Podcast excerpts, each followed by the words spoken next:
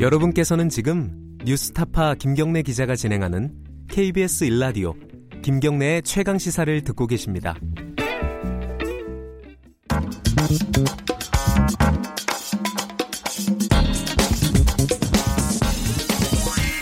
뉴스의 재발견.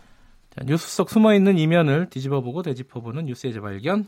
의제와 전략그룹 더모아의 윤태권 정치 분석실장 나와 계십니다. 안녕하세요. 네, 안녕하세요. 오늘은 재보선 얘기를 예. 하는 거죠. 통영에 다들 몰려갔어요. 어제. 그렇죠. 민주당 이해찬 대표, 한국당 황교안 대표 다 통영 갔어요. 네. 뭐 두 사람만 간 게 아니라 아예 최고위원 회의를 현장에서 했어요. 네. 음, 통영 고성은 아시다시피 내달 3일에 재보궐 선거 진행되거든요. 네. 꼽아보면 이제 얼마 안 남았습니다. 한 2주 남은 셈이네요. 그러네요. 네, 창원 예. 성산이랑 같이 진행이 돼요. 그쪽은 이제 붙어 있고 민주당은 어제 옛 신화 SB 조선소 부지 여기가 이제 중형 조선소인데 이른바. 음, 지금 회사가 이제 말하자면 사라졌습니다. 이게 뭐. 경남 지역의 조선 산업이 매우 안 좋지 예. 않습니까? 거기에서 최고위원 회를 개최하고 민주당 양문석 후보 개소식에 참석을 했고 한국당 황교안 후보는 정점식 후보 서- 선거 사무소에서 최고 회의를 열었어요. 또 요 앞에 보면은 민주당 이해찬 대표는 창원에서 예산 정책 협의회도 가졌고 네. 지금 보면요 황교안 그 대표는 창원에 살아요. 아, 그래요? 지금 예, 예, 창원 성산에 그 부인하고 오피스텔을 얻어가지고 살고 있고 예. 또 정의당 이정미 대표도 창원에 살고 있습니다. 예. 선거 때까지 예, 이해찬 대표는 서울에 있으면서 자주 왔다 갔다 하고요. 이게 근데 거기서 여야 지도, 지도부들은 살고 있는지 모르겠는데 네. 국민들이 잘 몰라요 이거 관심이 좀. 떨어지는 것 같아요. 첫 번째 이유는 이겁니다. 조금 중량감 있는 인물들이 안 보여서 그래요. 후보- 후보들이요? 예, 예. 원래 재보선은 막 중량감 있는 인물이 컴백하거나 지명도 높은 신인을 전략적으로 탁 이제 넣잖아요. 네. 작년 서울 송파의 재보선 기억해 보시면은 민주당에서 중진 최재성 의원. 컴백했죠. 예. 그리고 야당에서는 배현진 전 MBC 앵커 예. 또 방송인 박종진 씨 이렇게 예. 인지도 높은 인사들이 뛰어들었으니까 뭐 관심도가 높았었거든요. 네. 근데 이번에는 뭐 나름대로 이력과 능력이 있는 인사들이지만은 인지도만은 좀 음. 전국급에는 좀 모자란 분들이 경쟁을 하고 있어서 그런데 하지만 PK 지역이야말로 지금 그 한국당과 민주당 기준으로 가장 팽팽하게 부딪히고 있는 지역이거든요. 음, 지지율 같은 것들이요. 예. 경남에서 한국당이 더 높습니다. 예. 지지율이 안정적으로 높아요. 음. 그래서 이제 긴장감이 높아진 거죠. 근데 지지율은 한국당이 더 높을지 몰라도 판세는 어떻게 돼가고 있습니까? 자, 양, 좀? 짚어보죠. 예. 통영 고성부터 보면 여기 양강 구도인데 예. 좀 재밌어요. 한국당 후보가 정점식 후보인데 말 그대로 첫 번째 친황 직계라고 아, 할수 황교안 있어요. 대표요? 아, 예. 예, 예. 그러니까 황교안 대표가 정치를 처음 한 사람이지 않습니까? 네. 친황 직계가 어디 있냐? 왜 정점식이 친황 직계냐? 이분의 이력이요.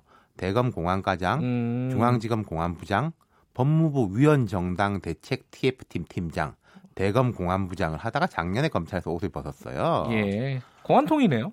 그러니까 황교안 대표가 완전 공안통 아닙니까? 뭐 네. 미스터 공안 검사. 예. 그러니까 완전 직계 후배죠. 거기다가 이 위원정당 대책 TF가 통진당 해산 담당이었어요. 아하. 황교안 대표가 본인의 자기의 최고 치적으로 내세우는 것 중에 하나가 그 통합진보당. 해산이지 않습니까? 본인의 입으로 그렇게 얘기를 그렇죠. 했죠. 오, 이게 예.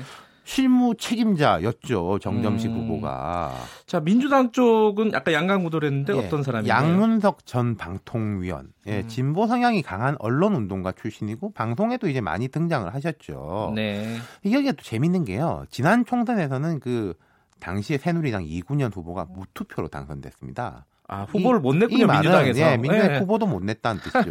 근데 지방선거에서는 통영 고성 기초단체장을 다 민주당이 가지고 왔어요. 지방선거 때 좀 바람이 있었죠. 그렇죠. 거기다가 고성은 김경수 지사의 고향이에요. 네. 그러니까 양쪽 다 어, 우리가 해볼 만하다 하다는 아하. 거죠. 예. 창원 성사는 어떻습니까 판세가? 지금 사실상 이제 정의당하고 한국당 양자 구도인데 네. 정의당과 민주당이 단일화 절차를 밟고 있는데 정의당 여영구 후보가 우세한 것 같아요. 이건 네. 뭐양 뭐 다들 인정하는 바인데 근데 여기는 또 하나의 변수가 민중당 세가 세거든요. 근데 이제 아하. 민중당하고 이 단일화가 잘 좀 난항을 겪고 있는 것 같습니다. 그러니까 음흠. 말하자면은 범진보가 완전한 단일화가 되느냐 못 되느냐가 예.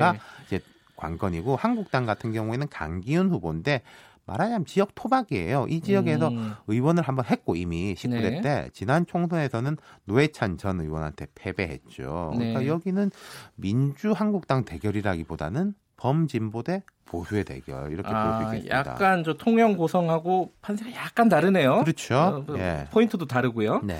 저 요새 한국당이 약간 지지율이 높다고 했는데 지금 이쪽 괜찮습니까? 이게 경남 지역에서 어떻습니까? 그러니까 지금 이제 지지율 여론조사로 뭐 쉽게 말할 수가 없는데 여론조사만 보면 통영 고성은 한국당이 좀 우세하고요. 네. 그 창원 성산 같은 경우에는 한국당이 약간 우세한데 그 아까 말씀드린 범진보 후보를 합치면은 합치면? 상술적으로 음, 훨씬 우세합니다. 그래도 이번 선거가 한국당으로서 굉장히 중요한 선거겠네요. 아, 그럼요. 황교안 체제의 첫 선거, 그리고 기세를 올리고 있는 PK 지역의 선거. 여기에서 만약에 한국 당이 둘 다 이긴다고 하면은 PK 지역 내년 총선까지 확실한 교두보를 잡아서 뭐 부산까지 이제 밀고 간다. 이렇게 볼 수 있는 거죠. 근데 거꾸로 생각하면 민주당한테도 그러니까 중요한 그렇죠. 거 아니에요? 민주당은 지난 선거 때 아까 제가 지방선거 때 통영 고성 그리고 창원시장도 민주당입니다. 네. 여기에 교두보를 만들었어요. 이 교두보를 뺏길 것이냐 지킬 것이냐 아하. 내년 총선에 전초전이니까 매우 중요하다고 볼수 있는 음. 거죠. 자, 지금까지 판세나 어떤 변수는 그랬는데 앞으로 남아 있는 것들은 어떤 게 그러니까 있을까요? 이게 뭐 지역에서 갑자기 어떤 일이 터진다 이런 건 우리가 예측을 할 수 없지 않습니까? 뭐 그렇죠. 사건 사고 시기에 네. 뭐 누가 부정선거하다가 잡힌다든지 이런 걸 제외한다면은 네. 중앙 정치 바람의 변수는 한 세 가지 정도가 될세 겁니다. 가지요. 예. 네. 첫 번째는 이제 남북 관계, 북미 관계, 음흠. 뭐 북한이 그 이전에 뭐 어떤 뭐 만약에 미사일 실험을 한다든지 아니면은 거꾸로 다시 북미 대화가 재개된다든지 아하. 어느 쪽으로 갈 것이냐. 이건 예. 근데 뭐 이 후보들이라든지 이쪽에 통제 불가능한 외부 변수네요. 바깥쪽의 외부 네. 변수이고 그다음 또 중요한 거 하나. 오늘 이게 이제 재판 심사가 되는데 김경수 지사의 보석 여부. 아, 오늘 항소심 시작되죠? 그렇죠. 예. 항소심뿐만 아니라 보석에 대한 이제 심사도 예. 하거든요. 김경수 지사가 오늘 나오느냐? 그리고 나온다면 이게 무조건 민주당이 유리한 거냐? 그러게요. 한국당에서는 이거 봐라 또 이렇게 뭐 밀어가지고 한 거 아니냐 할 수 있는 거. 항수가 복잡한데요? 그렇죠. 네. 그 다음 하나가 다음 주부터 선거 직전까지 진행되는 인사청문회. 음. 여기에서 이제 뭐 여당이 약간 밀릴 수도 있을 알겠습니다. 거다. 뭐 이런 거죠. 그 변수들 잘 봐야겠네요. 그렇습니다. 여기까지 보겠습니다. 고맙습니다. 감사합니다. 뉴스의 재발견 더모아의 윤태곤 실장이었고요. 2부는 여기까지 하겠습니다. 3부에서는요. 주진영 전 하나투자증권 대표와 함께 경제직설 마련되어 있습니다. 일부 지역국에서는 해당 지역 방송 보내드립니다.